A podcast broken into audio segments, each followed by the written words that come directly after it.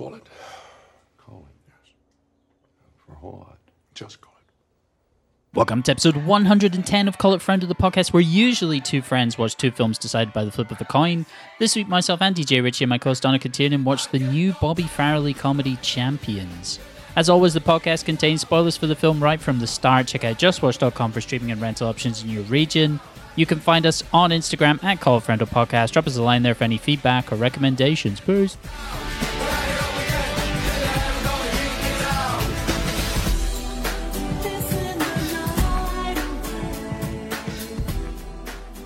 Sweet. And then, well, I mean, then Mike Rice fucking made away with the whole packet of eggs. The whole packet of eggs.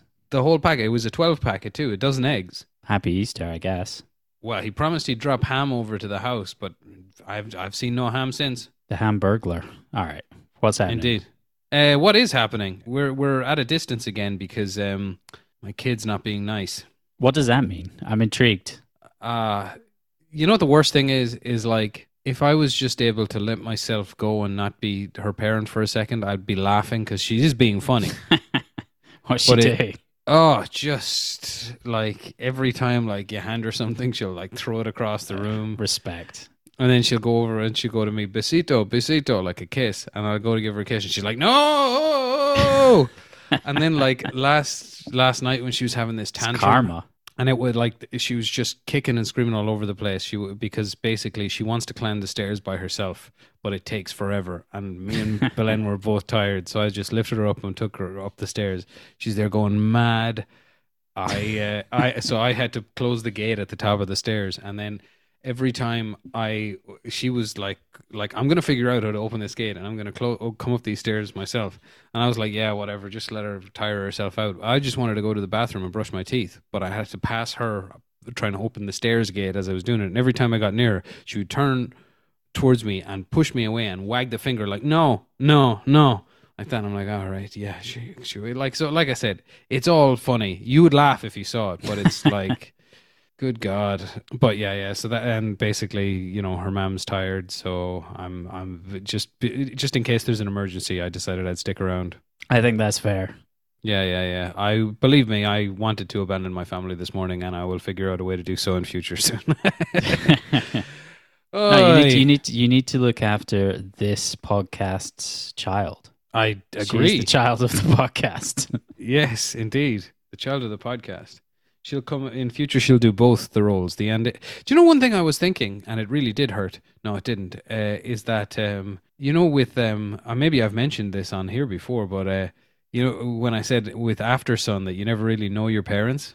yeah, Well, my daughter can just listen to Call It Friendo. yeah. She can have a great time finding out about you people and uh, Chronicles of Riddick and Hey, Aaron, in your flying car. I'm glad that we uh, used CRISPR to stop uh, human aging. I'm here on. Yeah, c- call me. Call your dad. Call your dear old dad. But I mean, I forgive you. think You- on, you- young lady. Quite cute. Any road. Yeah. What have you been up to? Uh, not too much. I just I'm I'm here in your town. I'm here in the city of Barcelona. Yeah, Been yeah. having I've been having fun. um, yeah. In my city. In my city. What have you been watching? Well, I've got three things to talk about. I don't have very much to say about two of them. One of them I've got. Well, they're they're, they're we could they're they're they might be talking points. We might be able to talk around them, but I don't have a huge amount. I think you've watched everything that was ever been released in the history of humanity in the same no, period. that's not true. That's not true. But I will. I'll go. I'll uh, shoot some out first if you'd like. Please Um, do shoot some out first. That's all I ask of you.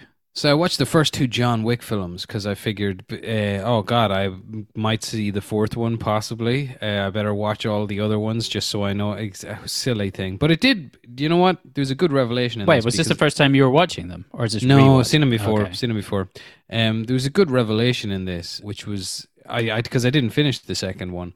I was just there thinking, God, you know when people say like life is too short, it like really is, and it also sort of dawned on me that if you want to see and you know the pendulum swinging back and all that, but if you want to see where action cinema has kind of gone wrong and probably will end up get going right again. Like, just watch what happens between John Wick 1 and John Wick 2. John Wick 1 is a ridiculous movie, admittedly. It's a hitman who's he leaves the game, his uh, wife dies, and uh, she sends him a puppy in her will. li- literally. So then some Russian gangsters steal his car, which he really likes, uh, and um, kill his dog. And then he goes on a big rampage of revenge and, like, you know, very much of the John Woo sensibilities, but shot the way Chad Stahelski shoots action. So, like, long takes and grunts and bruises and jujitsu and all that shit. Anyway, the first one's still really good. I really, really enjoyed it because they sort of keep the lore to a minimum and there's something you do kind of care about the character. You want John Wick to come good out of it. But then the second one, the whole point of the second one is just the action and the lore of the world, gold coins and, you know, All right. analog certificates and stuff like that. And to be fair, it's shot really well and, and all of that. But and I'm not definitely not the first person to express this opinion, but it's very much like a video game movie with no video game. So you, are you saying they should make? I think there is a John Wick game. are you Yeah, no, no, suggesting they should make no, John Wick games? No, no, no. I'm not. I'm not suggesting that. I'm not suggesting that. I'm saying the structure of the story is is Right. that. Well, like Um, you have to fight. You know, like you work your way through level, almost like working your way through levels. totally, there- absolutely, Then, hundred then percent. there's like a boss at the end of the. Hundred percent. That's what it Yeah, is. Yeah, yeah, yeah. And it's uh, it's fine. But then you think back on, you know, what bizarrely the film that popped into my head to uh, pile up against this, a film I really enjoy actually. You know, the Last Boy Scout. Yeah, Yeah, I mean that's a, and I think that's a really good action movie too. By the way, I think the action is is well done in that. Or even feck it's something like I don't know, Lethal Weapon. It's just the the the action. both of those written by Shane Black, I think. You're right, actually. Jesus, I did. I, did I, should, I, should, I should deviate slightly. I should deviate slightly. Uh, fine, The Rock. The Rock. Uh, love The Rock. All the action in The Rock and the two Shane Black movies I mentioned. I don't know. It kind of it works with the characters. It just uh, works emotionally. It's it's like you know, particularly in like Lethal Weapon is a great example of that. Like Yeah. when the f- the fury of like Crazy Riggs is released and he's just blowing bad guys' faces off left, right, and center, and then Murtaugh kind of gets gradually back into the game. Like it really, really wor- works for the characters. And yeah, ju- with John Wick, it's just much more so. I I think this is why I mentioned pendulum swinging back and so forth. I think in a way. Like how stoic and kind of manly John Wick is in the first one isn't something that people are really interested in dealing with so much in screenwriting at the moment, anyway. Um, so instead, they just lean into this full behemoth thing, which you know, again, he doesn't really have a character in the second. But isn't one, that is like sort of you know, uh, look at something like Rambo? Like I mean, isn't Yeah. that sort of the story of Rambo? The first one has depth, and then I mean, I'm I've I've only seen the first John Wick. I'm guessing that overall the series, the four John Wick films are better than the the five Rambos. or six six however many Rambos we ended up with five now. five? Like, five. but I mean, like you're gonna have depth maybe in the first one that they're never going to recapture because it's gonna start. They have to up the Yeah. ante, like the Fast and the Furious films. I, I, I, like I said, I've only seen the first John Wick. It seemed fine. I enjoyed Mhm. it. I thought it was a good film, but there was nothing about it that said to me this needs to be a cinematic universe. Yeah, except I- money needs to be made. But that's that's what I was the point I was making about the whole the the general postmodernism of it. It's that they like they're just completely willing to underwrite the fact that there might have been any meaning at all to a story like that, and just lean in so fully into the action that they're, the the story is basically meaningless. I don't know. It must be a temptation, but any I suppose any good director knows it's not a valid one to give into the idea that people are just there for the action because they're not that like th- that's just not the case. As a matter of fact like if you take somebody like if you t- like I, I mentioned with the the rock or even something like bad boys two action movies not particularly uh, great action to be honest but what's what really pulls them through is the cool characters and Michael Bay is good at shooting cool characters. And then if you put if you give Michael Bay all the action budget he wants in the world with the Transformer movies to let things smash and blow up and whatever, but there's no good characters anchoring the story except maybe the first one. I don't mind the first Transformers movie to be honest. Yeah, it, just kind of uh, gets lost in itself. It, it- like they, I don't know. You, you, yeah, here I am, screenwriting 101 from Donnchadh Tiernan, basically a film fan is all, but like, uh, yeah, without character, uh, those kind of that postmodern action stuff, it's just interesting me less and less. Like the only one that I can think of that I, I think gets it right is something like Crank. I mean, I've seen the first Crank. it, was, it wasn't that memorable. I remember uh, Jason Statham having sex with whoever the lady was, Amy Smart, I want to say, Mm, I think it is. while while drinking like about forty cans of Red Bull or Monster or something and shooting people, yeah. and shooting people. There wasn't, Yeah. you know, I, I don't think that was like a high point. I, I think that's harsh on John Wick. I don't think those should be compared. No, but what I'm saying, I'm not. saying- what I'm saying is that that film leans into the action with such a Okay, plot, yeah, con- yeah, with such yeah. a plot conceit that it's silly. acknowledging how Yeah, silly it is. Yeah, yeah, sure, yeah. sure, sure. It's fully on board with how silly it is. But J- the John John Wick two and three are very po faced, very serious, and Oh, very long. Ex- very long. And the fourth one is like two hours fifty. I think it's. I think yeah, it's close to three hours. So I'm not that interested in go. I won't rush to see it anyway. I'll see it eventually. Um, you shoot one at me there. Well, I rewatched uh, something we talked about last year on the podcast. I watched season one of Reacher. Oh hell yeah! How was it? It was good. It was very good. I would say it's half excellent, half okay. There's elements of it that, uh, upon rewatch, where I'm like, okay, it's a bit. Mm, some of the narrative turns are a bit.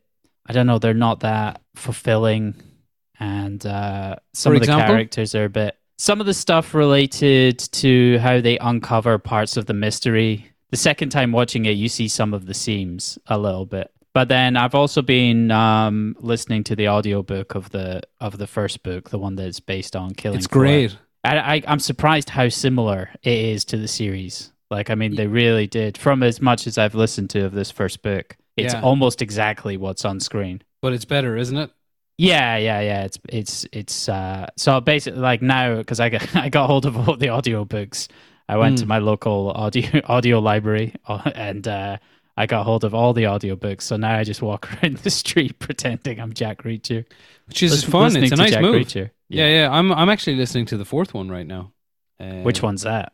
I think it's called Tripwire. Is that the one that they're is that what season 2 of the No, no, gonna be? it's No. not. I, I, I've, I have read that book though. I might get along to it. season 2 only wrapped like about a month or two ago. So it's going to it's going to be a So while until that comes There's out. time, yeah, yeah. But we were just ta- we were uh, like when I last saw you, we were actually just talking about this. Um, for such a simple story, it's the style I of the writing I find that carries it through. The way Lee Child delivers the character, like you know the um, I can't remember from the series. Is the is the scene in the prison? Does that go exactly the same with the glasses? Yeah, yeah, yeah. Abs- al- almost exactly the same as the novel. Well, like reading the novel, you must be like you got to be going. Oh yeah, sure. Why would they change anything? When you're reading the novel, something like that of like guys in a prison and like you know like a bunch of gangsters come up and try to start shit with them, and then Reacher, uh, you know, caves a guy's face in. When you're Hmm. reading it in print, or or or rather listening to the audiobook, it's like yeah, okay, it's pretty. But then seeing it on screen on TV, I mean, it's that is much better. Yeah, Obviously, action can be captured far better than listening to the audiobook or reading the written word. Yeah, but like if you keep going with the books, you'll get to places where like so the the book on which um, the Tom Cruise first film is based, One Shot, the finale of that in the quarry with the shootout and the punch up Yeah. with uh, Jai Courtney, they changed that because Christopher McQuarrie considered the f- uh, finale in the book pretty uncinematic, and what it is is. He's aware that they have they have an infrared sniper scope, and he's they're in uh, like a small farmhouse in the middle of like acres of crops, right? But there is an automatic sprinkling system, and he has to time his creeping across the field, so he gets hit with the water in order to keep his body temperature low, so the infrared scope doesn't pick up on it. You know, um, Sounds very Lee Childsy. Oh, it is. Yeah, like that's the thing as well. He's, I mean, he's fully said this before. He's pulling this stuff out of his arse Nice. as, as he goes. Yeah, yeah. Big respect. Big respect.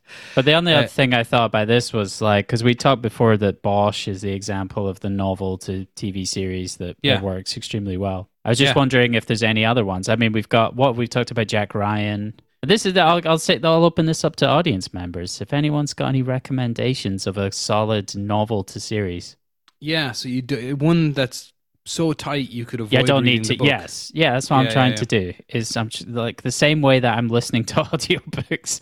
I'm trying to do everything to avoid actually reading. Well, I can't say exactly because I haven't read the books, but The Expanse comes to mind. Oh to be yeah, well, honest, I've already watched all of that. exactly. Oh, I got one for you. Sharp Objects. Now it's only one book. Yeah, I was. I, this that's one that I've had like forever. I just haven't got around to it yet. It's really good. I big fat recommend from Yeah. from D Block there with that one. The adaptations of the J.K. Rowling's books I liked. Um, Uh, Strike. pass. Oh, really? Not a fan? Wait, this is her non Harry Potter stuff.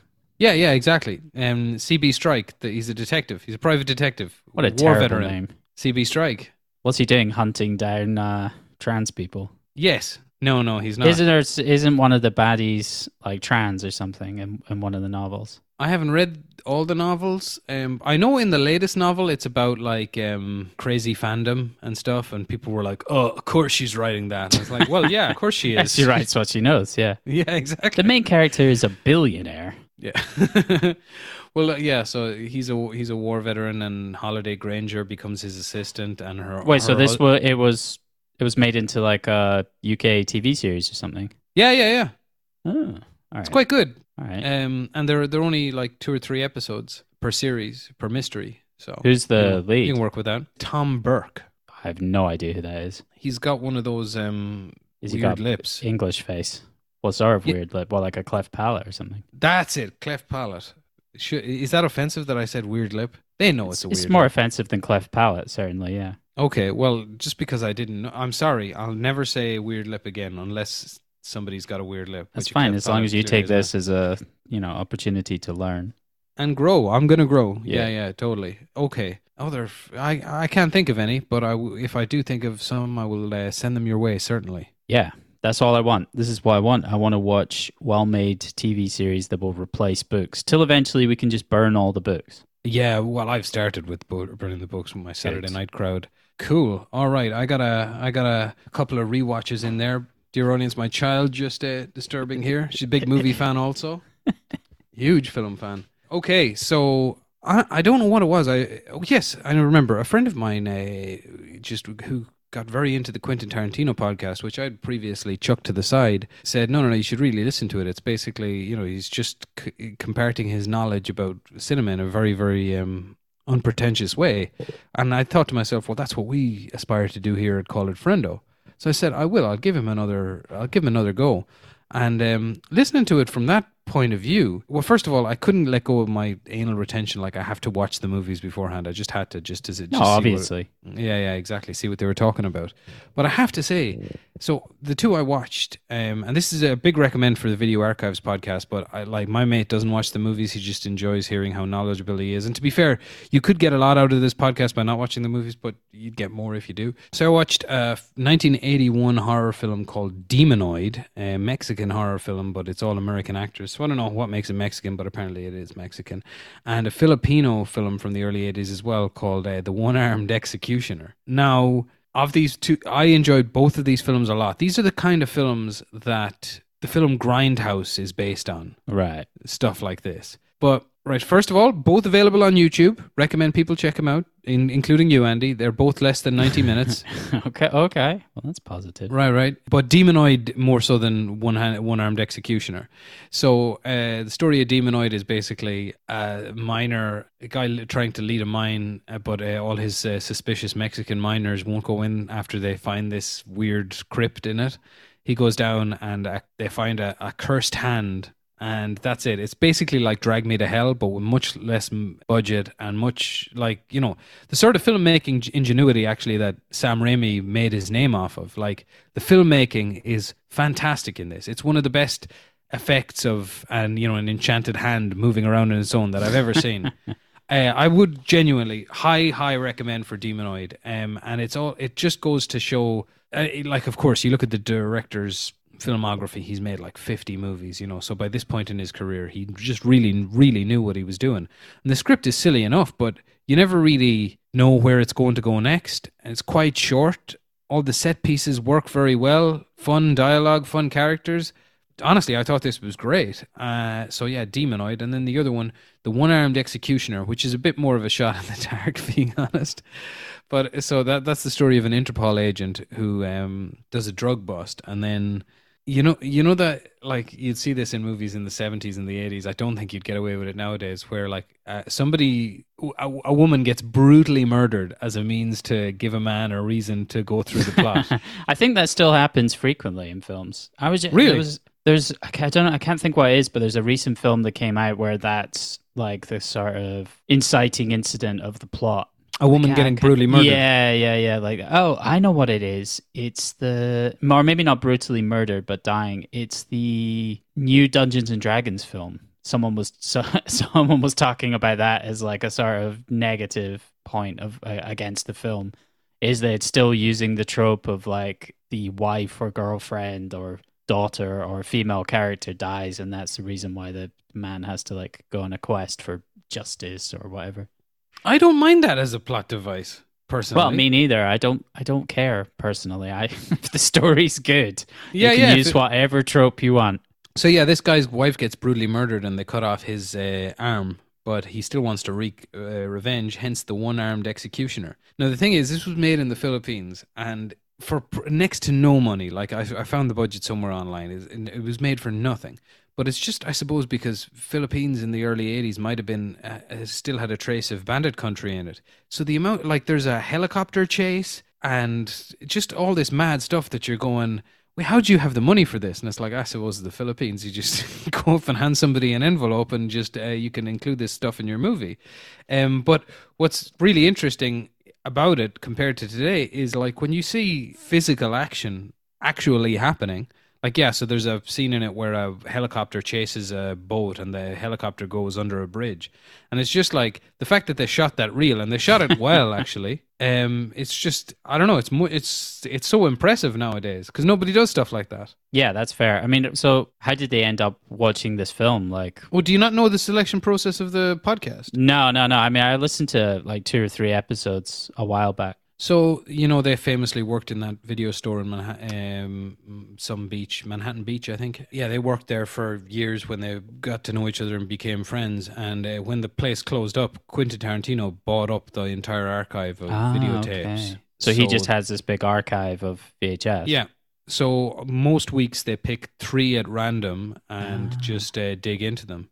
Also learned a fun thing about VHS, which I had never known before. Did you know like that heavier VHSs are better No, why is that? because more tape, more information, basically. So it's got nothing to do with like the length of the film or anything. no, well, I mean, it can do.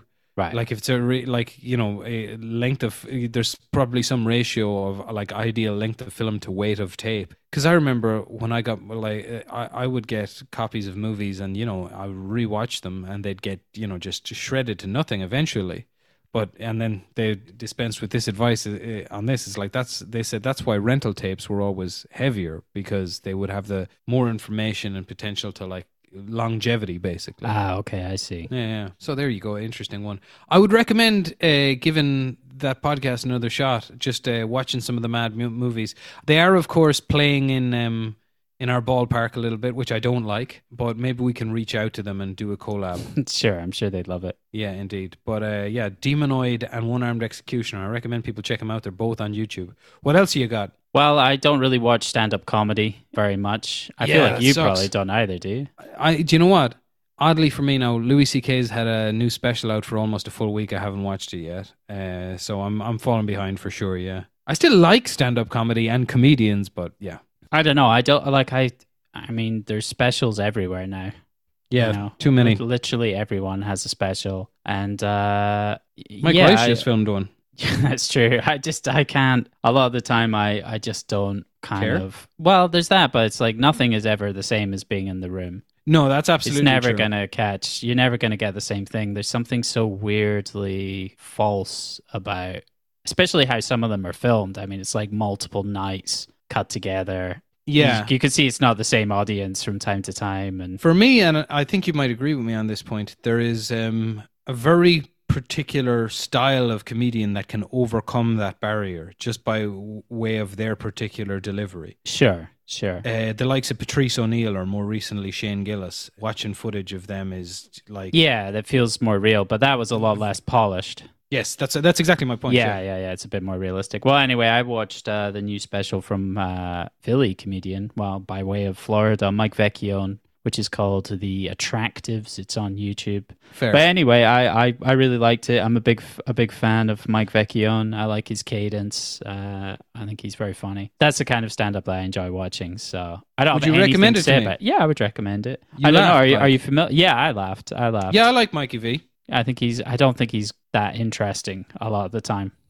I think he's a really good comedian. No, no, no. I've seen him uh, like uh, his stand up before, and I enjoyed it. I love uh, as well. Generally speaking, I think uh, Nate Bargatze is great too. Yeah, as Uh, well. Yeah, yeah. So a clean uh, a clean comic. yeah, but a clean a, clean comic in a I don't know, uh, not a, a- one of the few clean comics that's I don't know. He's it's like he's got Louis C.K. energy, but it's clean rather than leaning into a Jerry Seinfeld kind of a sensibility. right. Do you know what I mean?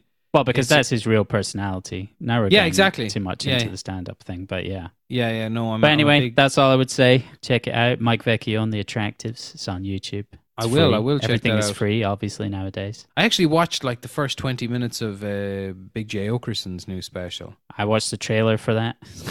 I Yeah. just thought it was bad. I mean, well, it's like you've seen this trailer, you've seen it all. It's it's all just crowd work, um, Right. as is his want. It's what he likes to do. He's a great man to stop and watch a clip of on Instagram. I, I'll find. I'll, I'll watch a clip of him on Instagram. But uh, yeah, the full special didn't quite do it for me.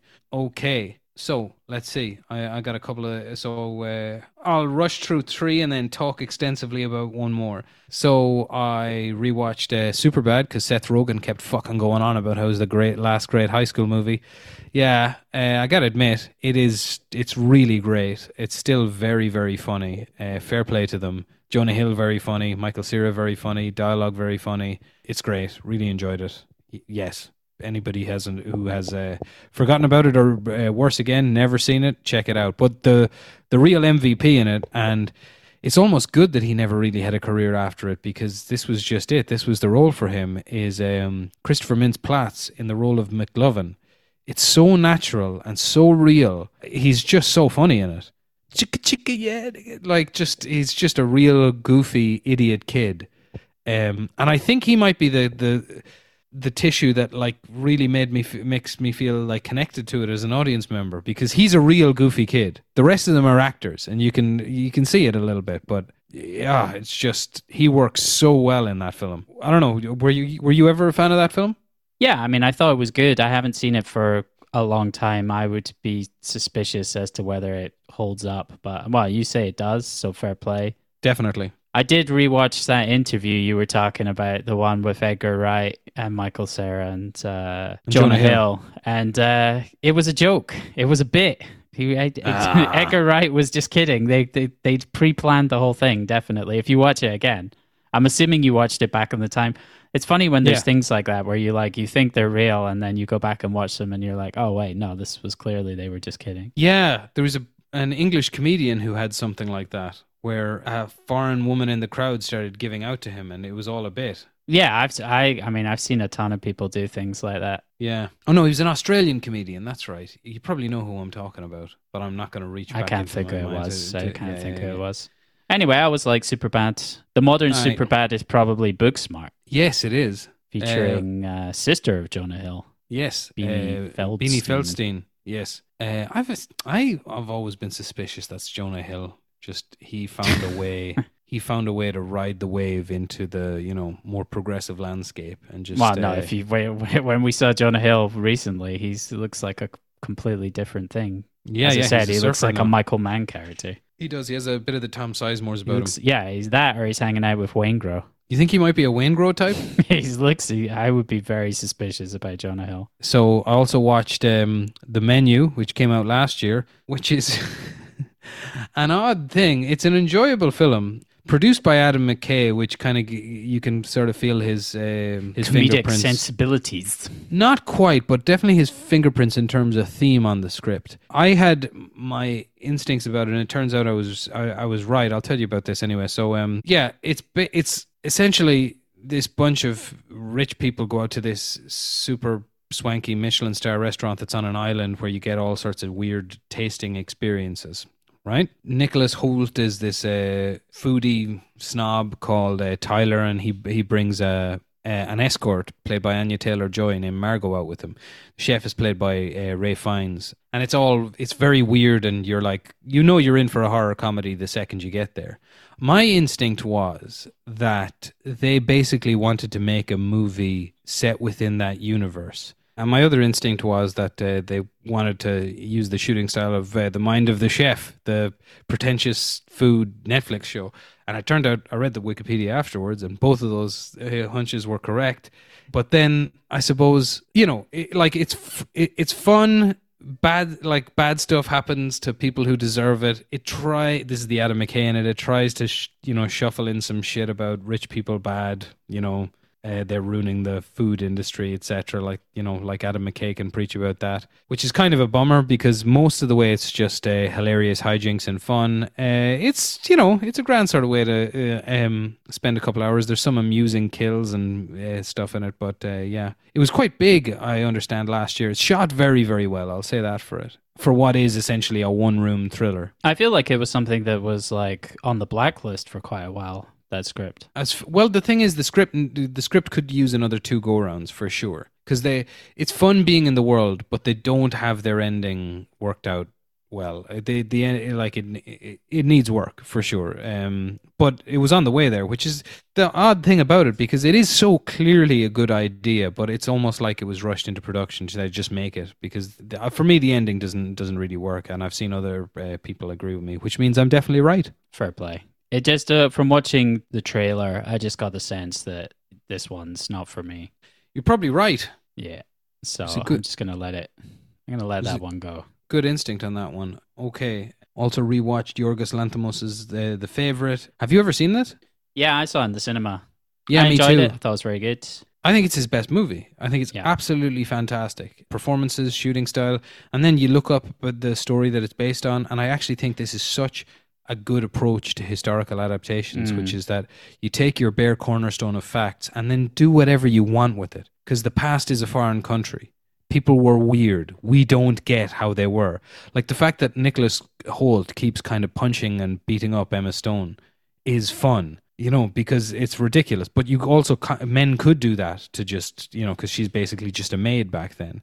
The Queen just being an, a sort of an abusive, childish tyrant is fun. I don't know. Like I, I think it's like for a man who like he writes and directs most of his films, but this is the I think this is the only one certainly since he became um, a name in people's mouths that uh, was scripted by somebody else, and uh, I just think his. But it's still very much a Yorgos Lanthimos film with his visual sensibilities and the delivery of an awful lot of the dialogue, just very deadpan, and it's just it's absolutely fantastic. If you like, I hadn't seen it since the cinema, and oof, I was absolutely just enthralled by it. I would thoroughly recommend giving it a rewatch. I have uh, quite a few gaps in my Yorgos Lanthimos uh, viewing experience. The uh, Yorgos Lanthimos canon. I still haven't uh, seen Killing of a Sacred Deer which I like. I like and a lot. uh, Alps. Have you? I haven't seen Alps either. Have you seen Dogtooth? Yeah, that's the first film I saw of his. Which That's quite a wild movie. it's just very Greek. There's quite a lot of Greek films like that. I think that go into Really? sort of incest and weird parents and children and I don't Hmm. know. It seems I, I don't want to say that's what Greeks are into, but like there's definitely there's like a lot of Greek cinema has elements of that going on. Okay, did not know that. Um, I'm looking forward to his next thing. It's got a whole bunch of his um, his old players in it and some new ones. I suppose he's the kind of director people want to work with these days. Tilda Swinton is is in, is in his next one, which kind of leaves me going, well, what took that so long? You know? She's perfect for playing those type of roles. She's very androgynous. What could be more Greek than that? Famously, yes, famously indeed. I have one more thing to talk about, but do you want to say your thing first? Dear God. Yeah, so um So- I'm sorry. that's fair play. You've watched everything ever made. That's good.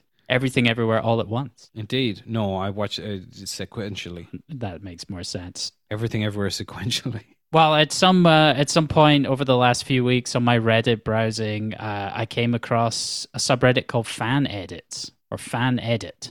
Yes, I've been interested to hear about this. You told me about this.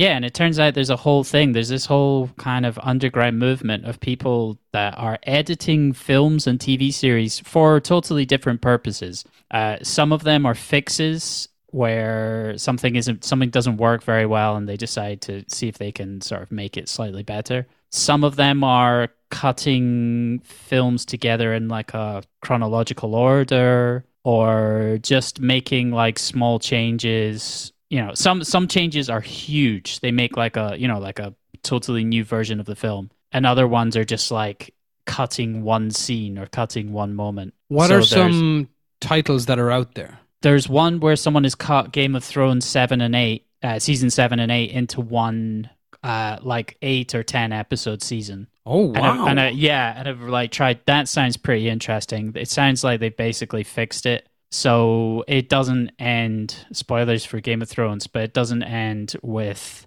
uh, what's her name going mental. Danny. Yeah, Danny. It doesn't end that. It ends with the Night King instead. And Okay. So they've like basically completely reworked it. So they cut out the last season, basically. No, Yeah, I haven't- yeah. I haven't seen the well, last two seasons, but- so I don't oh, know. okay, okay. Well, I, I I read what happens. I, I it's it's okay. yeah, there's there's things like that. There's a lot of Star Wars cuts. Yeah, uh, what's his chops? Topher Grace um, was into that for a little bit. He did some alternate cuts of Star Wars films. I saw someone had edited Last of Us season one into four episodes for some reason. I don't know why you would do that because it's already feels like it's cut down. So I don't know. There's so there's there's some mad ones going on as well. But anyway, I watched uh, one of the I think it's one of the most popular and most famous fixes in the fan edit community, and that is the Agent Nine cut of Ridley Scott's Prometheus, which is obviously a film that gets shit on a little bit for having some sort of let's say memeable moments. Let's talk Prometheus first. Uh, Yeah. to- so okay, right. Were you looking forward to Prometheus when it came out? Yeah, I think so because this was you know Great trailers. I found. I remember the trailers being like, "Wow, this could be good." Yeah, I remember seeing scenes that were filmed on Skye. For me, I was going like, "Wow, this looks nice, north of Scotland. It looks like there's going to be high stakes. There's going to be action. There's going to be intrigue." But uh, the the final finished film that came out shit the bed for me. Were, were, did you feel that when you were watching it in the cinema? Yeah, I remember thinking like immediately there's some really, really ropey dialogue. There's obviously, I mean, the moments that people talk about when they're exploring this uh, planet and they decide Oh, yeah, they're like, painful. oh, the the atmosphere's okay. Let's take our helmets off, and they're Yeah. scientists, and you're, you know, there's that. There's Charlize Theron being crushed by a big donut, basically, and she all she has to do is go left or right, but she keeps running straight and she gets squashed. I, I remember very specifically feeling like for the first 20 or 30 minutes, I was kind of into it. I, I was thinking, because I was thinking to myself, I don't know, I liked the idea that they were exploring the space jockey because I, I, I, I figured if there was one direction they could go with Alien that w- might, you know, give us something interesting, it was in that direction. It was backward. And even the weird albino bodybuilder at the start who drinks the th- you know, and he dissolves into Earth's waters, blah blah blah blah blah. I thought this is mysterious enough to get going, and it still could have been the case. But then, what I found the big deal with Prometheus was it purposefully made its way to the same waters that Alien swam so well in, and fucked up in exactly all the ways that Alien excels in, namely. Gr- like Dan O'Bannon's script is so good, the characters are so organic and real that you, you you just they're they're given gravitas and you're there with them on the ship and you care about them and it's all to do with dialogue and fair enough they had a good cast of actors and immediately when they arrive on the planet on the ship Prometheus which a silly name also but on the ship Prometheus and then all the characters just suck so my b- main question I would be do they manage to repair that Yeah. aspect of it they It do is- it is salvageable. There's some obviously there's some things that are always going to be there. Logan Marshall Green is is awful. He plays one of the two main scientists. Noomi, Hmm. I don't know how to pronounce her surname. Rapace. Rapa- Rapa- Rapace Rapace I She's again. She's also she isn't very good. I would say. I think her her character's fairly awful. So there's certain things that are hard to salvage, but they cut away a lot of the the silliest moments and silly jokes. Uh, Charlize Theron no longer gets crushed by the big donut. The film doesn't start with the the space jockeys on Earth. It starts with a seven minute TED talk from Weyland yeah from Weyland from the Guy, Guy character. character yeah sure and yeah it's just a, it's a completely it's it's so much a different better film that i don't remember I don't remember how it used to be anymore. How long is it? Just over two hours. And you, would you say it's worth watching? Definitely, absolutely. It's it's turned me on to fan edits as like. I mean, think about all. There's there's a number of Ridley Scott films which have been recut. He's you know come back to them and found a better working version. Kingdom of Heaven. Yeah, that's the, the most famous one. But like, I just think nowadays people have the tools to do this Yeah. to a high level. Like this this Agent Nine cut, it came out not that long after the film was released, Mm. and the person who edited it went and took all the like extra scenes off of the DVD, etc., etc. Some of it was green screened and still had wires on it, and they've they've edited shots. So they've they've Wow. made like visual edits. Wow. They've mean, they've added music cues and things like that. wow. No, no, I am interested in this now. I'm uh, and I'm back on uh, Reddit. So yeah, send me over that page. I will. I'll uh, see what tickles my fancy. I've watched the the Waterworld Ulysses cut. It should. It's not the first fan edit you've even watched on uh, for, for Call It Friendo. Of course, you watched um because the Oh, Black yeah, Hat yeah, yeah, director's yeah, cut is, exactly. is a fan edit. Basically. Yeah, yeah, yeah. That was a, there's a guy, the guy on Twitter who who made that cut was the one who sent me the link for it. Yeah, Solid. Must get around to uh, doing that to to watching that one. But it's I so much better. I mean, it's so much better than the other version because I watched both. I remember. But hold on. So really, you're you're full on recommending the Prometheus fa- uh, I would, fan edit. s- yeah. There, there's there's other edits of the same film, but this is the one that's held up to the highest standard. It's the one that people generally say is the best. I think is the best version of this film, and it salvages a lot. And I know that there are fan edits of the following film as well. What was the other one called? Alien Alien Covenant. Covenant. There's like because again, Covenant had yeah, Covenant had far more problems. I would say. Mm. So I think they they might have someone might have also salvaged that one. Do you know what the thing is as well that I'm I'm curious to and this still sounds silly, but maybe maybe it's even because of this podcast, but I've become a much more refined viewer in the last few years. And I even enjoy sort of picking scruples with things because it feels like I'm learning to understand movies more. And So I, I would almost be tempted to, to watch the old shitty ones beforehand as well, but no, that that would probably um no that that would be too much. I don't think I should do that. Uh, t- tell tell me not to do that, Andy. Yeah, but if, if you have the time, yeah, you should do it. One hundred percent. You should watch the. Uh, I'm busy watching Prometheus. demonoids and one-armed executioners. I can't be watching the original. Well, you Prometheus. watch the final cuts of those. You should watch the. Uh, You know what the the word early the, the, versions. t- uh, confession as well is like I was so looking forward to Prometheus that it, I kind of got a bit of Star Wars: The Phantom Menace symptom with it uh, for uh, like the from the first time when I saw it in the cinema, and I like was defending it slightly, and then when it came out on DVD and I rewatched it, I thought I only only then did I fully realize that because I only thought there was a few bad moments, and it was mainly those two scientists. But there's a lot of um, logic that just doesn't. It just doesn't make sense. A lot of what happens in the film, and um, I, I don't know. Odd scene, like the scene where Idris Elba uh, convinces Charlize Theron to have sex with him and, and stuff. It's just weird in in the context of what's going on on the planet. All of that is all of that is much better in this cut. I'll give it a go. I'll give it a go. I'll be looking forward to talking about it. Um, Mm-hmm. Yeah, you, you can you thing. can you can find that in all your usual places. In all your regular places is where you'll find. You just need to search for Agent Nine Prometheus, and you'll Okay. find it. And uh, the on Reddit, it's just what fan edits. Fan edits, yeah. R should send me- slash fan edits. Send me over some uh, Reddit pages to to get on following, please, because you're big in on, on the movie scene on that. And basically, whenever I would Google things about movies, I would end up on Reddit. So I just downloaded the app again. So I, I would like to follow some some good pages on it because um, I've been enjoying it a lot recently. And you're you're on Reddit a lot, right? Yeah, yeah, yeah. I am Okay. too much, if anything. I've got um, one more thing to talk about. Uh, also, um, Quentin Tarantino inspired uh, because I started reading his um, film criticism book, uh, Cinema Speculation. That is basically just a book about like individual Pauline Kael style interviews of uh, 70s films. The first one he mentions is one that I had not seen in years, so I said, "Hell yeah, I'll give it a go." Um, when's the last time you watched the Steve McQueen film Bullitt? Many years. I of course remembered the car chase, but Uh, and I remembered all the others because I would have watched this when I was probably too young to appreciate it. I would imagine like it, 10, 11, 12, something like that. And I have to say, yes, the car chase is fantastic, but the film itself is also, I think it is the best example of what Steve McQueen brought to the table. This film is ball achingly cool. It is so fucking cool from start to finish.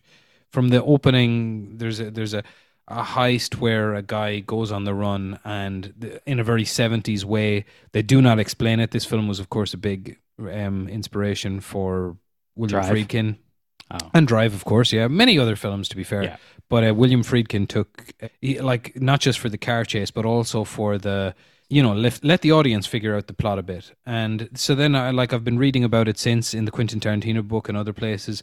Apparently, like, Steve McQueen would just be constantly telling other people to say his lines. So he speaks very little in the film, just lets his charisma very much carry him through. So, for people who don't know, this is uh, it's often considered the greatest car chase ever made, but it's also, I think, a gateway into the kind of anti-hero films people would um, that would really thrive in America in the seventies. It's directed by a British guy called Peter Yates, who didn't do a whole lot else to set the world on fire, but this is kind of enough, in my opinion. It's definitely enough. It's not my. I thought he did This- something else decent, did he not? he did a film which I had actually seen before called Robbery, and apart from that, I didn't really recognize anything else on his on his uh, filmography. Let me just uh, I'll, I'll uh, read them out to you. So there's Robbery. No, yeah, I got it right here. I see. Uh, Friends of Eddie Coyle actually is a famous one, but I haven't seen yeah. that. Oh yeah, yeah, that was the one that I was looking at before. Yeah, he also right. he also directed Krull. in Jesus. Is that the movie about the frisbee? That's like the weird uh, yeah, yeah, the, the magic frisbee thing. fantasy type thing. Yeah. yeah, yeah, yeah, yeah, yeah.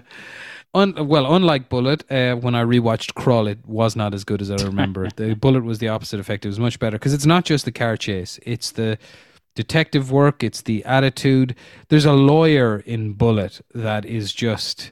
I don't know. Like all the characters are exactly eh, eh, like he he's establishment. He's he you know he wants to run for DA, so he like he he's got his prize witness stashed away, and he's just the biggest dickhead ever. He's just an asshole. Whereas Bullitt is just you know plays by his own rules, basically does his own thing and pursues the case doggedly. It's also quite brutal in parts. A lady gets murdered in a hotel room, and there's some shotgun murder in a hotel room of a witness. It's it's like fairly full on start to finish.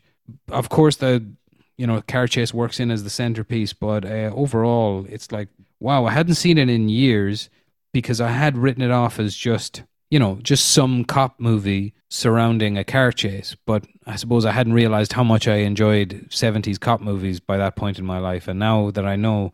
I'd say this will probably go on the list with French Connection of something I rewatch once a year. It's so good. It's so good. I, like it was one of those. Like, do you remember when you watched Sorcerer for the first time and Yeah, you're just yeah, there sitting yeah, there going, "I can't believe I've been missing this for so many years." It's like Yeah. that, really, uh, truly. Catch up with it again if you get a chance. Yeah, I need to rewatch we'll, it. and, and we'll talk shit about it. It's Definitely good. something I used to own on uh, VHS. so good. So that's how that's how long it's been since I watched it. Mm. The one thing I remember about this is that the Frank Bullock character is based on uh, Ruffalo's character, the same guy that Ruffalo's character from Zodiac's based on. San Francisco cop called Dave Toschi. Is that for real? Yeah, yeah, yeah. I did not know that. You know, Steven Spielberg's trying to make a Bullitt movie with Bradley Cooper at the moment. I don't know how I feel about that. I don't know if Bradley Cooper is the way to go. I think Bradley Cooper's a very good actor. I think it's such a wild decision for Steven Spielberg that I'm kind of interested. I guess it seems a bit unnecessary now. I would just watch Drive. Yeah, watch Drive, watch The Driver, or watch Yeah. indeed Bullitt. Bullitt is Mhm. fantastic. Uh, very high recommend uh, from me, and also big recommend on the book um, Cinema Speculation, which I'm enjoying a lot. Quentin Tarantino writes about films, probably unsurprisingly, very well. So that's it. Okay, so that's it for the what we've been, and uh, well, now, uh, yeah, fuck it. I'm just, I'm dying to know what you thought of Champions. I would say that I really enjoyed it. I wasn't expecting very much from Champions. In Mm. fact, I was expecting. I, I guess I was maybe expecting it to be slightly more risque than than it was. Yeah. Um, it's uh, it's a film that it's getting extremely mixed reviews from most critics, and So interesting that I'll tell you why in a minute. Go on. yeah, I, okay, so I would say for me, Champions is sort of a mix of, of good and bad. There's times where it feels like it's been very, it's been made in a in a very amateur fashion. There, some of the some of the shots are poorly composed. There's there's just, there's a couple of weird moments of of extras walking in the background where Yes, in in, in, in felt very- cafes. Did you things like that. There's just Yeah, there- yeah, there's bits I- and I pieces where I felt that. like they just threw they threw certain scenes together at like very last minute.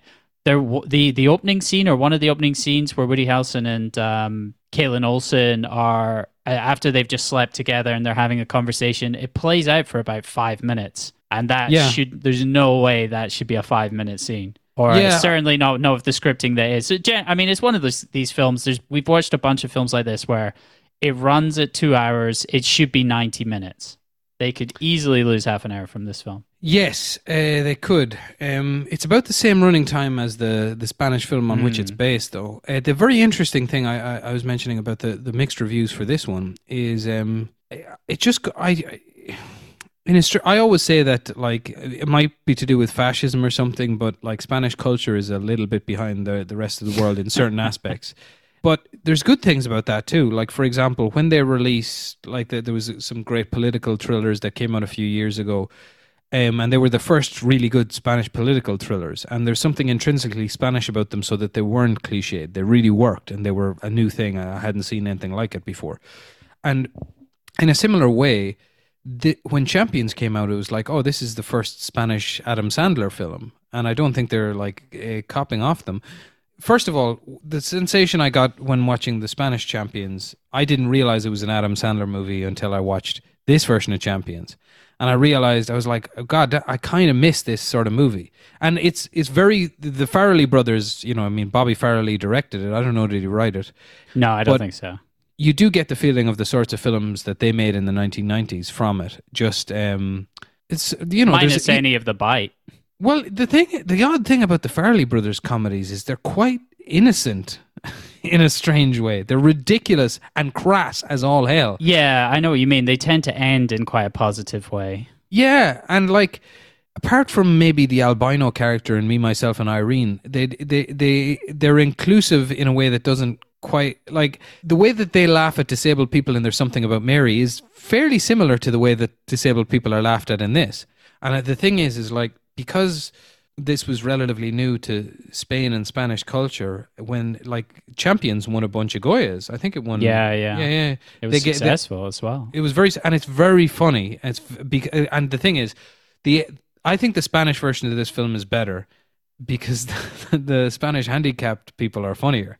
They are. They're they're they're funnier. They're, it's not to say they're not funny in this. They are, but they're funnier in the Spanish one. But also, it kind of got just unanimous praise because, as I have maintained, Spain hasn't gotten caught up in much of this odd, confused culture war because the negative review that this film has gotten in the states claims that it's laughing at the the handicapped people, and it just isn't. Like it's a good-hearted, inclusive Yeah. sort of film. It's I just not.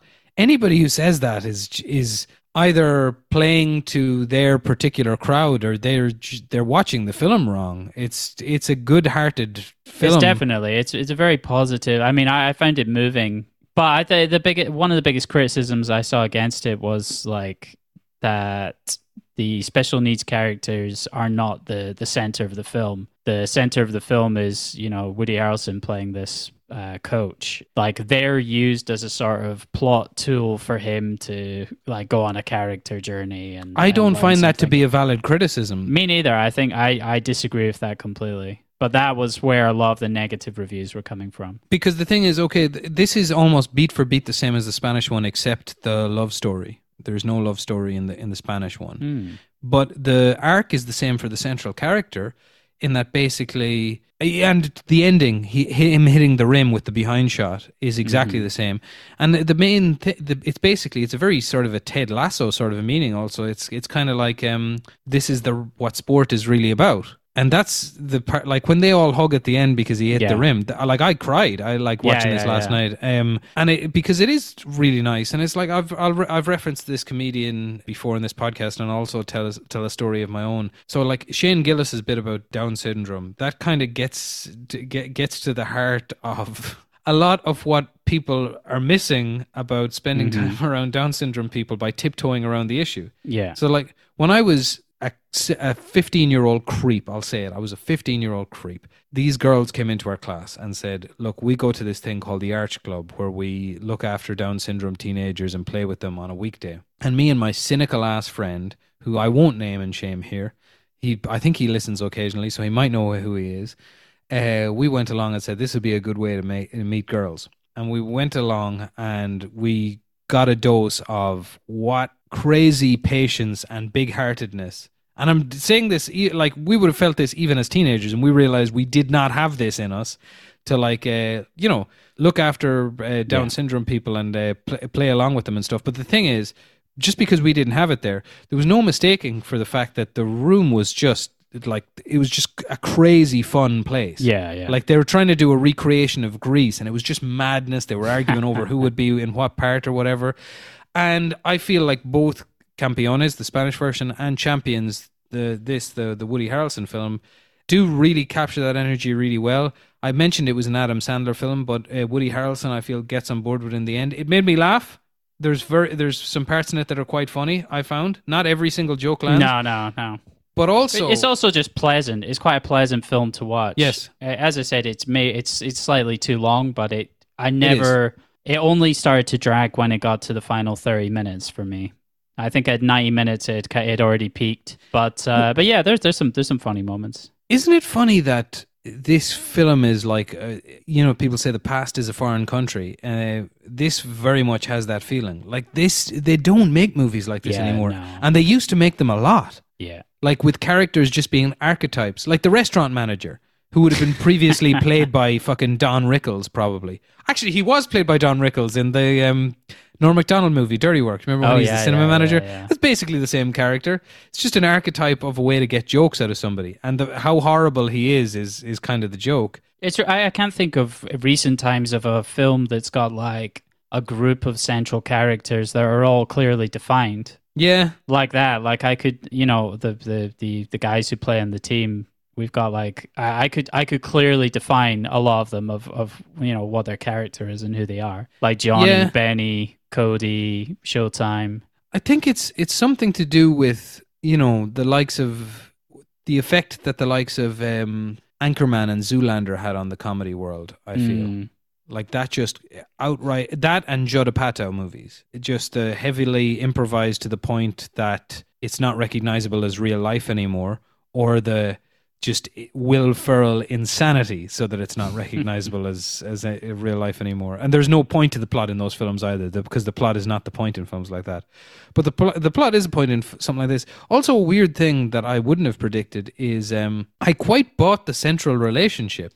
Yeah, I thought they I thought they did a good job of that with Woody Harrelson and Kaitlin Olson. Yeah, I mean, it, it like the little sort of arguments they have, and because I didn't quite remember all the plot points in it when I was watching and then but no of course sure there is no love story in in this in the Spanish one. But I was watching going, ah, oh, they're gonna have their third act thing and it's gonna be a big smash up. But that wasn't really done in a cliched way, which I think was nice. No, it's like fairly did, realistic. Yeah, exactly. Um, she's she's a lady in her forties. She's looking after her brother who's got special needs, and uh, you know she doesn't have a lot of time to go out and meet guys, so she's on Tinder and just having mm. random hookups, and then when someone gets a bit close, she tends to push them away. And uh, another thing they did slightly different is the Spanish guy is more resistant to the charms of the uh, kids ah. for much for longer than Woody Harrelson is, which I actually think is a good move in terms of the script. Um, I just I think I think it's nice that he kind of he's sort of friendly with them from the off. Yeah, yeah, the, yeah. Because I mean, he's this NBA coach, or well, or he was at one point, and then he's dropped down the leagues. He gets fired. Maybe we should go into the plot synopsis a little bit. Yeah, absolutely. Woody Harrelson's Marcus is an assistant coach to um, what's his? They're like uh, yeah, Ernie Hudson. Ernie Hudson's uh, yeah, they're in the G League or something. Well, I don't even know what that means, but they're apparently like ten levels below yeah. NBA. So um, and he disagrees with some play that Ernie Hudson wants to work, and uh, yeah, he um, he pushes him over, and then goes goes drinking, goes drink driving, gets fired, uh, Cra- communi- crashes into the back of a cop car. That kind of made me laugh a little bit the way the two guys get away then, and then he gets brought up on drunk driving charges. Did the scene with the lawyer make you laugh at all? Uh, yeah, I thought that was quite. There's, uh, I, I didn't mind that court scene. I thought Yeah. that was pretty good. But I would say like up until up until he finally meets the team is probably the uh, weakest section of the film for me. Yeah, it's very I much mean, it's the necessary. It's like yeah, we need to set the scene. It's it's plotting. It's it's the Mighty Ducks.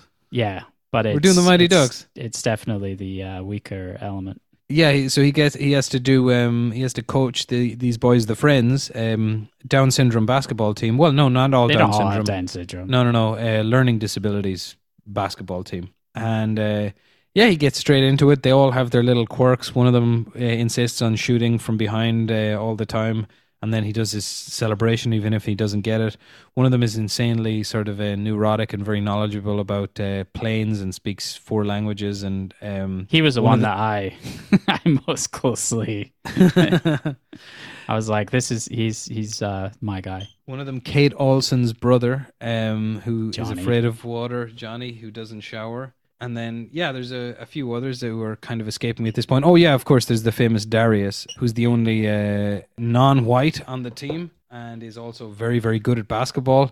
Basically, the, the character, that character in the Spanish one is just this gigantic Spanish man who looks like an actual basketball player. He has probably the most interesting story, Darius, because I It is mean, interesting. He was in a that's car crash when he was ten. Yeah, yeah. That is the same as um, the Spanish one. The the the thing he has to overcome is the fact that the guy hates drunk drivers because they they Mm. ma- they rendered him uh, like this. I th- I found that scene was very moving as well. Mm-hmm. Yeah, Um, that like when and particularly I think it was well scripted and acted. Like Woody Harrelson is a good actor when he says, "I like I promise you that I, Yeah, I trust yeah. myself that I'm not going to do that again." Anyway, so they play, they have their bad game, then they're getting better. Uh, he's getting some notice uh, for you know his new career. Woody Harrelson is. Um, in the meantime, he uh, continues to see uh, Johnny's sister, uh, as played by Kaitlin Olson, uh, but the, she's re- resistant to it becoming serious, and he likes her. She's an actress. And then, yeah, what are the fallouts that happen in the plot again? What are the the the conflicts? Um, Johnny discovers that he's sleeping with his sister. He's annoyed about that. Johnny is uh, hasn't told his sister that he's moving into a group home.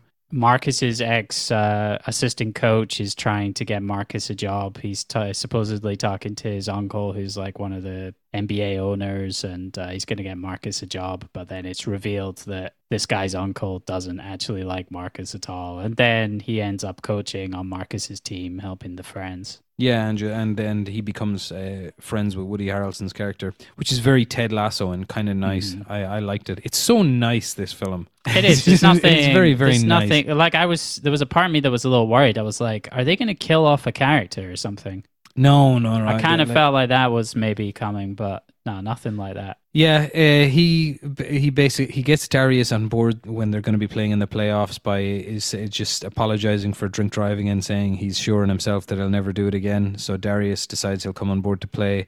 Uh, one of the characters has an asshole boss in a restaurant who we we've, we've mentioned already, who fires him when he wants to go away and play basketball.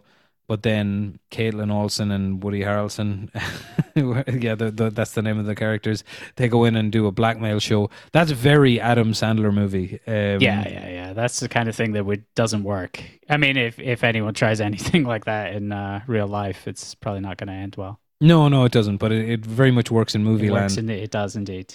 then they they go along to their to their tournament in Winnipeg, They're Which is this, that's that's where everything was filmed. In Winnipeg. Yeah. My Winnipeg. Oh God. But yeah, anyway, they uh, lose by one point, but the guy who always throws the ball, flings the ball from behind, hits the rim. They celebrate that. Me and Andy cry because it is quite nice. But also, then you've got the thing where Woody Harrelson gets offered this job in Seattle, but he sees it uh, like they're basically using his new squeaky clean image to cover up the fact that they're a bunch of dicks. And he eventually turns down the job and that's nice too. And he goes to manage a lower league team, stays in Des Moines. His old mate takes over the champions, and he ends up with Kaitlin Olson. The end, and uh, you learn the true meaning of sport and life. It's nice. It's a Do nice you not movie. think? I I also think they're like like she's forty seven and he's sixty. It's funny because I feel like nowadays I don't know they're sort oh yeah, you're not supposed to do that. Yeah, you're, yeah that's well, right. or, or well, you're not. You're not. I don't think you're supposed to actually engage with how old they really are. that he's sixty. he's probably like the same age as the mom, I reckon. yeah. I wonder oh, how what? old that actress is. You're talking about the actors, not the. yeah, yeah, yeah. I'm not talking. I mean, I mean, I don't know what what age the characters are actually supposed to be. She's 47. yeah, yeah, Wow, she looks good. yeah, yeah, yeah. She's doing very well for herself. Fair play. Married to Rob McElhenney, huh? Yeah, yeah. I saw her in the uh, Welcome to Wrexham show. She's in Oh, one right. of the episodes. Yeah, Do you keep hanging up with in that? the background. Well, yeah, I watched all of season one. It'll be Is it good? yeah. I mean, it's not as good as uh, Sunderland Until I Die, but sure, it's pretty solid. It's got some fun stuff. It's a bit sillier. Is it as good as Ted Lasso? Uh, I mean, it's more real, it, uh, but less scripted. Let's say. Okay. Has it got Jason Sudeikis No, Will Ferrell is in it in, in one episode at least. playing himself? Well, I mean, he went to a game. he turned. Oh, He right. went to watch Wrexham play. So they Is interviewed him. A little bit, I guess. He doesn't strike me as a person that's that funny normally. If he's just being himself, Yeah, fair enough. you know what I mean. He's on. like he's one of those guys that turns it on for the show and then looks like he's super serious outside of that. I'd like to. Uh, I'd like. I'm gonna uh, end uh, the rigmarole on champions uh, just by. Uh, I would li- making a, a tiny point. I think. I think a change in the film industry is coming in a big way uh, because I think all the old IPs are failing. They're being rode into the ground, and the film industry isn't going to die. So I reckon there's, you know, much like happened in the '70s. There's going to be um, a resurgent of interest in like uh, just good scripts and how like things you can make for a certain amount of money that are good that will make money because they're good rather than being a recognizable intellectual property. And i think in an odd way the legacy of people like the Farrelly brothers will be a resurgence in scripted comedy. Not exactly like this but this has the hallmarks of the kind of thing that used to do very well um, and i think will uh, will do well again Well, I can't find the budget for this anywhere, but it, it can't have it cost made much. 70 it's made 17 million worldwide. It must it can't have cost anything. I mean thinking about how poorly shot some of those early scenes are.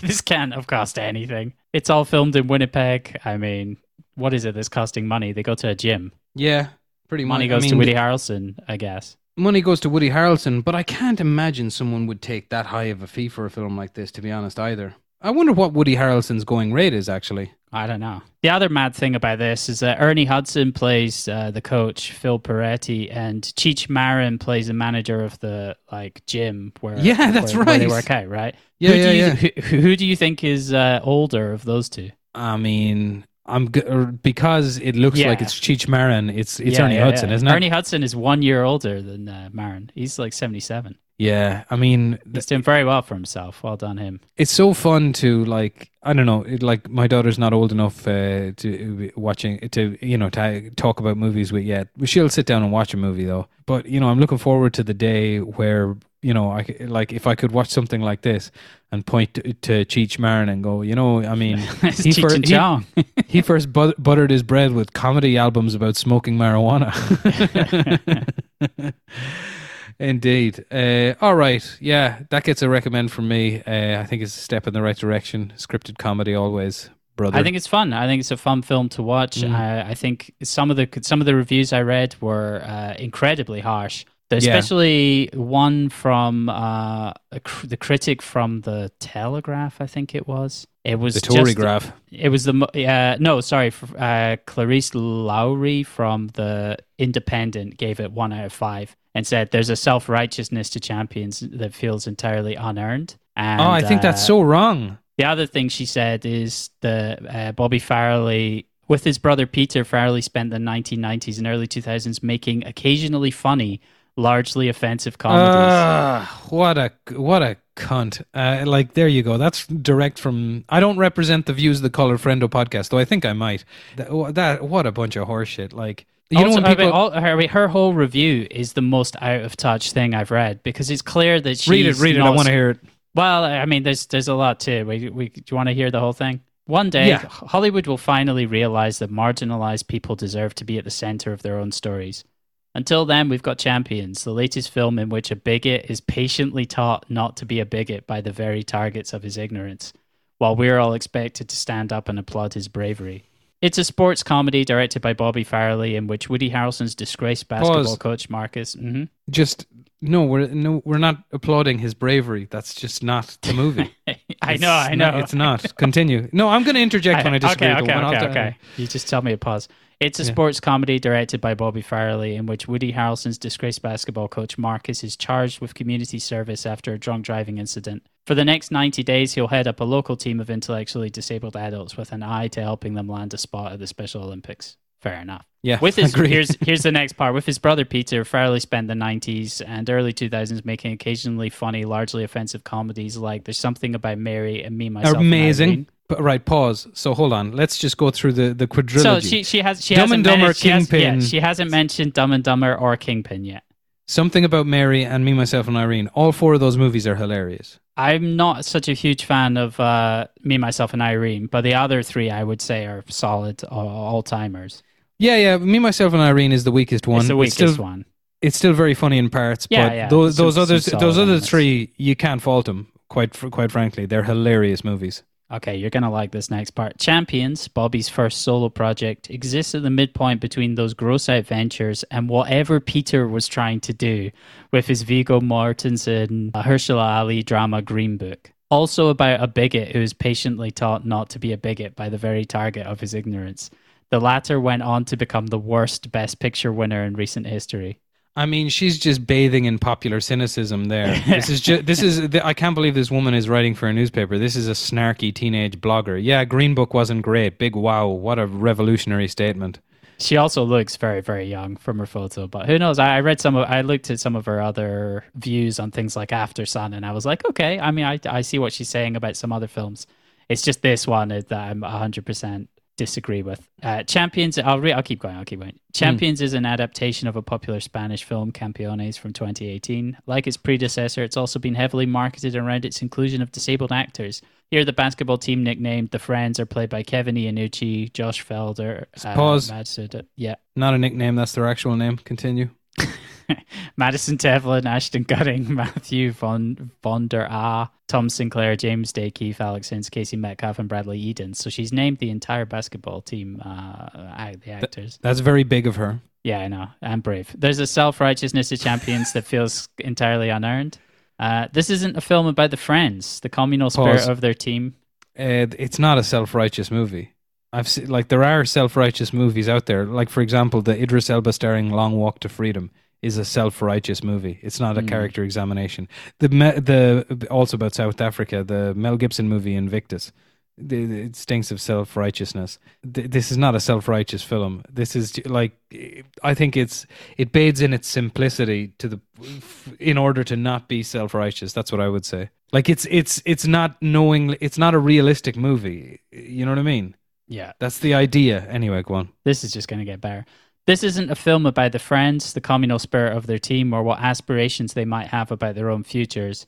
This is about Marcus learning that the R word is unacceptable, then wheeling around to punch the next guy he hears use it. This is about Harold. I mean, this is also like you know what the key point that this woman is missing here. You know what we you and I watched this week is a kids movie. is it doesn't matter. a kids movie though? it's I mean, a kids movie. it also has like some weirdly adult parts to it though. Yeah, but kids movies. It, all right, hold on. Are kids movies just a bit bluer than they used to be? No, kids movies. Like this is the thing. Okay, Happy Gilmore is a kids movie. Yeah, I watched that first time when I was a teenager, and I I think I was probably you know fifteen or something, and I was like, "This is my film." Yeah, yeah. But I mean, it's for also. me. I probably watched it when I was younger because it came out when I was younger, and I Yeah. loved it also. I watched it in the cinema. Yeah, yeah, yeah. I watched The Waterboy as a child. The Waterboy Yeah. is a kids movie. It doesn't matter if it has sexual themes. It is a kids movie. Fair play. It's like Nightmare on Elm Street. Yeah, th- it's- sorry, they're kind of. We know that they're kids movies. Kids are watching them, I- like in a in a strange way. Do you get what I'm saying? yeah, I'm just Right. laughing because I'm already reading what's coming next. So, like the the the point being is like if all of those are like that, this is a kids movie. It's a movie for children, and children will pump their fist in the air where he punches the guy for saying the R word, and they'll learn a a, a lesson. Yeah. Like you know, that's the idea. Dick munch, and it's maybe you should maybe you should just do better. Maybe you should know better already. Maybe you shouldn't Hmm. have to be learning this lesson. Okay, twenty twenty three. Sorry. This is about Continue. Harrelson's pantomime look of shock when he's told that these people all live pretty full lives, which leads to a condescending locker room speech all about the bravery bravery of stoically shouldering ignorance. I don't think that's like. I mean, I me watching this, I, I guess I'm pretty stupid. I don't know a lot about this, so I found it quite interesting, and I, you know, I found it moving for the reason that That they I, wanted I'm, to make I, it moving. I'm yeah, not around special needs people. yeah. Most like people I, aren't. I'm just, I'm not. If that makes me a bad person, I'm sorry, but like, I just don't. I don't. I don't volunteer. I don't. Like Yeah, yeah. this. This is my. This is my insight into this world, and I. And as I say, I find it moving a lot of the time. I was like moved to almost crying. You see, this is the reason that like I've just I've saw it. There's very few movie critics that I can get on board on uh, with these days because you you ultimately find yourself in the position of asking who is this movie for, and this movie is for most people, and clearly it's not for this fucking dumbass lady. Do you know what I mean? It's it like maybe it is, but maybe she just views the world through the incorrect, through a different prism to everybody else, and that's why she is at a total disconnect. She and in this, you know, she's basically she's judging both the audience and the the movie. I, I mean, I as I said, I read some of her other reviews and they were fine. I think there's a social pressure to to this type of film of what she needs to feels that she needs to say about it for Yeah, which whatever reason, which I makes her agree a sheep and a dumbass. You know. Okay, here's okay. Keep going. This Do. also is about how the audience is meant to cheer on a guy with a documented history of violence. The film opens with an assault on his senior coach, played by Ernie Hudson. Jesus Christ. Being put in charge of a group of individuals he seems to have an active disdain for. Well, you, we need we, to we, we already said that. We already said that that's not true because immediately he's he's quite friendly with them. Yes, in the Spanish one, he has a bit of disdain. Also, the thing is, is like, so the film when he pushes over Ernie Hudson, even though it's it, it's like you know he pushes him over just slightly, and Ernie Hudson falls. A, the film judges him for that. B, it's like. I mean, are we, are we not into the idea of redemption in a story? No. is that is that Not not what an arc is? Like, anyway, go on. When it comes to the friends, there's some great comic timing. Uh, Iannucci, Tevlin, and Metcalfe are particular standouts, but it's hard to shake how frequently these jokes are written at their expense. Uh, let me let me read this next part before you comment. Mm. There's a running bit about how one of the players, Craig Matthew von der Ah, has a girlfriend. Is the joke here that we as an audience should laugh at the concept of a disabled person enjoying an active sex life? That's what she says about that. I read that as more it's funny because he's not talking about having a girlfriend. He's talking to some like pretty wild Yeah, yeah, like yeah. stuff. He's talking about he's got like multiple girlfriends. He's talking he talks about having his first threesome. It's not that he's just talking about having a girlfriend. Plus, there is also the fact that, like, hold on. It's like when the Fawlty Towers German episode came out, a lot of the laughs that British and, you know, eh, like English speaking audience would have gotten from it is because nobody had ever seen the 70s German perspective on what the World War, uh, World War II was. You know what I mean? Mm. You were swimming in foreign waters. We didn't really understand it, right?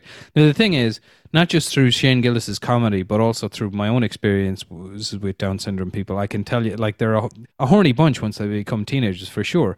But it is a funny concept because the thing is, is like, because most people don't know that. Most people don't know that, and it's there to sort of subvert your expectations. A, but B, it's like you said, he's also talking some wild, insane stuff. He's almost got the Rob Schneider role in this. you know what I mean? That's the point of what, what I don't know. Anyway, continue. And why are all the ma- this is her continuing. And why are all the matches scored to cutesy vampire weekend tracks? As if the team were at a middle school disco in 2008 and not competing for a place at one of the world's most prestigious sporting events. I can't believe this lady gets paid to write this shit. Okay, one Like- final paragraph. What is this like?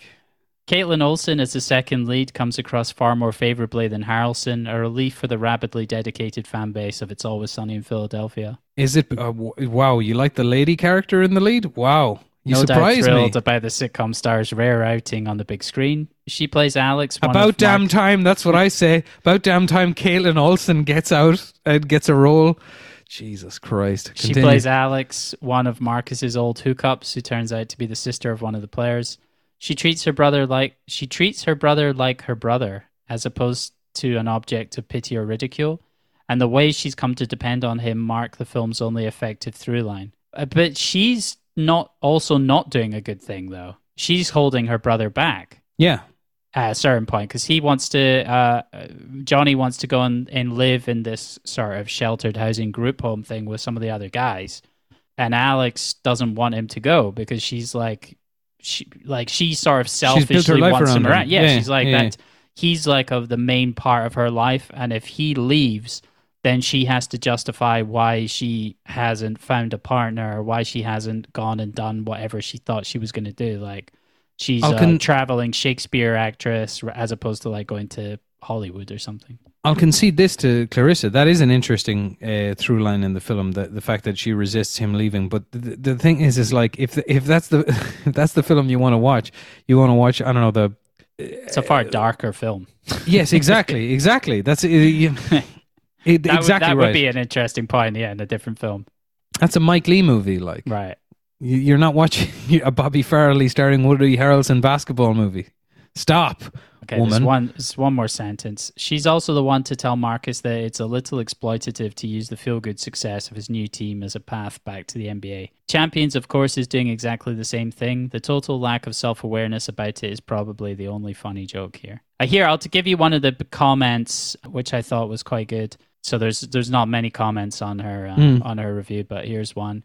Wondering if Clarisse would prefer the film to be a tragedy of what sad lives the people with disabilities have. This film celebrates joy and diversity and will hopefully be a jumping off point for more films that include important roles for actors with intellectual disabilities. Mm. So, what if Champions relies on an age old trope and star power to bring folks into the theatre? Once there, and if they aren't sourpusses, most mo- moviegoers will laugh, cry, and then leave the theatre more enlightened and happy than they've been in a long, long time. Dead on. Exactly right. Yeah. Yeah, that person should have written the the, the review for for sure because they they're There's address- nothing else to be said there. they're addressing what the movie is going for rather than what they think Yeah. it should be going for. Yeah. Um. Yeah. Yeah. Dead on. Absolutely. We should read out reviews more on this. I yeah, enjoyed that. it- It's good. It's a good breakdown. We find a review that we completely disagree with. God. Uh, did I drop a C bomb on Clarissa there? I think you did, but I don't think that was. I don't think that's gendered. Okay, that's good. All right. Well, And as I say, I, I read, I've repeat some of my some of my best reviews are from Clarisse Loughrey. I, I read some of her reviews and they were good, and I agreed with her. She gives a lot. Oh, I see what you've been and stuff. doing. I see what you've been doing. Stocking up on minority friends, you son of a bitch. I'll throw down the gauntlet with this woman anytime, anywhere. But I do, do I, I gotta say, I do think this, this is why YouTubers are blowing up in terms of uh, reviewing movies because that's just. Yeah, I, yeah. it- I, mean, she you gave she gave she gave Banshees of Inisherin five, Aftersun five. Wow, Bones how surprising. I'm I sh- know, I know, I know. I'm she sure gave she did- Trial of Triangle Triangle Sadness three, three out of five. I'd be no, I'm not interested. in it. we're not we're not going down the Clarisse Loughrey. No, no, no, no. this no, is no, not no. the this is not the uh, Clarisse Loughrey show. Plus, I mean, we got we got about four and a half hours worth of movies to watch for next week. Oh man, I'm busy. You know- I'm, I'm busy here. Anatomy of a Murder and Laura. That, that's what we got next week. Oh yeah, I forgot about that. Anyway, uh, we don't know exactly know what uh, the next new movie we'll be watching. But if Andy and I get a spare few minutes this week, we'll go and see Dungeons and Dragons, right? We'll see. I, I'm busy. I'm a busy man. I don't. Know Oh, if, no. I don't know if I could. I don't know if I'll make it. All right. Well, I'm uh, if I might just pretend that I'm uh, going with you to my wife, and you'll back up my story. Okay? She doesn't listen Okay. to the podcast. Don't worry. Okay. Um, although my younger brother does, and if he rats me out to my wife, I swear to God, I'll rat him out to his boyfriend. That makes sense. Clarice Lowry or Lochry, or however you pronounce it, she's got a, a YouTube channel, but she hasn't reviewed any films there for four years. Maybe that's she got the uh, print job. Maybe. I'm Uh, gonna watch some fu- of her videos. The future's on YouTube, my friend. I've been wa- I've been getting into YouTube film uh, essayists uh, with an eye towards uh, creating some of my own, which I've already begun to do. More on this. Anyway, that's all I got to say about that. What about you? Yeah. No, that's it. I enjoyed Champions. It's it's a fun film. It's a fun little film. Okay. Well, in that case, more people should watch it. I gotta hit the road. Gotta go do some shopping. I love you very much. I love you too. Bye. Bye.